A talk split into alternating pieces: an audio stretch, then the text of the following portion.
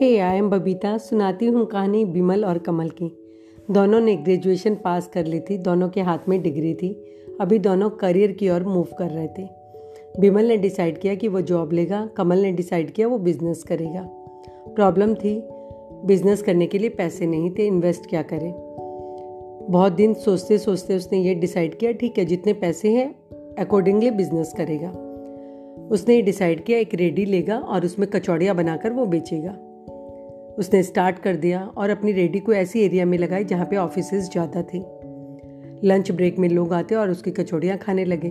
धीरे धीरे उसकी दुकान बहुत पॉपुलर होने लग गई कि कचौड़ियों की रेडी, बहुत गरम गरम कचौड़ियाँ मिलती है, बहुत टेस्टी यमी कचौड़ियाँ मिलती हैं वहाँ। लोग आने लग गए लाइन लगा लगा के कचौड़ियाँ खाने लग गए। धीरे धीरे एक रेडी ने दूसरी दूसरी ने तीसरी रेडी को जन्म दिया।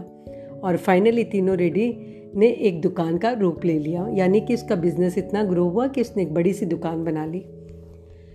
संयोग की बात है, बिमल जिस कंपनी में जॉब करता था, उसकी ट्रांसफ़र होती है और उसी बिल्डिंग में आता है, जिसके नीचे कमल की दुकान थी। बिमल को इस बात की जानकारी मिलती है तो वो डिसाइड करता है कि चलो आज लंच में कचौड़ी खाऊँगा और कमल से मिल भी लूँगा, बातें भी कर लूँगा। पहुँचता है। जैसे ही लंच ब्रेक के टाइम में उसकी दुकान के पास पहुँचता है, वो सॉक्ड हो जाता है। देख के इतनी लंबी लाइन लोग लाइन लगा लगा के कचौड़ियाँ खा रहे हैं। वो भी लाइन में लग जाता है। जैसे उसका नंबर आता है कचौड़ियाँ तो उसे मिल जाती है, लेकिन कमल से वो बात नहीं कर पाता है। दोनों ने डिसाइड किया कि रात में मिलेंगे। दोनों एक कॉफ़ी शॉप में मिलते हैं कॉफ़ी ऑर्डर की जाती है। दोनों में बातें स्टार्ट होती है। अभी विमल ने बहुत प्राउडली कहा, एक तरह से कम, कमल की इंसल्ट करते हुए कहा कि क्या तुझे रिग्रेट नहीं होता तूने जो ये डिसाइड किया था बिज़नेस का? आज मुझे देख मेरी क्या पोजीशन है? मेरे पास गाड़ी है बंगलो है, कितना स्टेटस है मेरा? काफ़ी कुछ उसने बोला।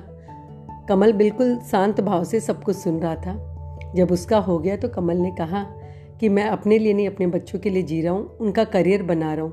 मैं नहीं चाहता, मैंने जो स्ट्रगल की, जितनी हार्डशिप अपनी लाइफ में देखी है, मेरे बच्चे भी देखे। हो सकता है जिस दिन मेरे बच्चे बिज़नेस करने लायक हो तो मेरा बिज़नेस टेक ओवर कर ले।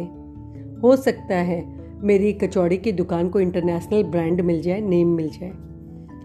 उस दिन मेरे बच्चों को ज़ीरो से स्टार्ट नहीं करना पड़ेगा। मैंने बेस बना दिया है, अभी उनको बिज़नेस को ग्रो करना है।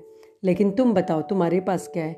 जिस दिन तुम्हारे बच्चे करियर स्टार्ट करने के लिए जाएँगे, उन्हें भी तुम्हारी तरह, मेरी तरह ज़ीरो से स्टार्ट करना है। सोचो। किसने फ़ायदे का सौदा किया और किसने घाटे का। सुनकर बिमल एकदम सॉक्ड हो जाता है। उसने इतनी दूर की सोची ही नहीं थी।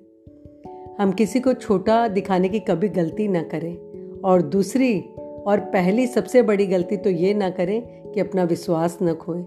हम जो कर रहे हैं, जो हम चाहते हैं करना, वो हम तभी कर सकते हैं जब हमारा अपने ऊपर विश्वास हो। वही हमारी पहली जीत है। बाकी तो जीत मिलेगी समय के हिसाब से। है ना? सोचो सोचो। Thank you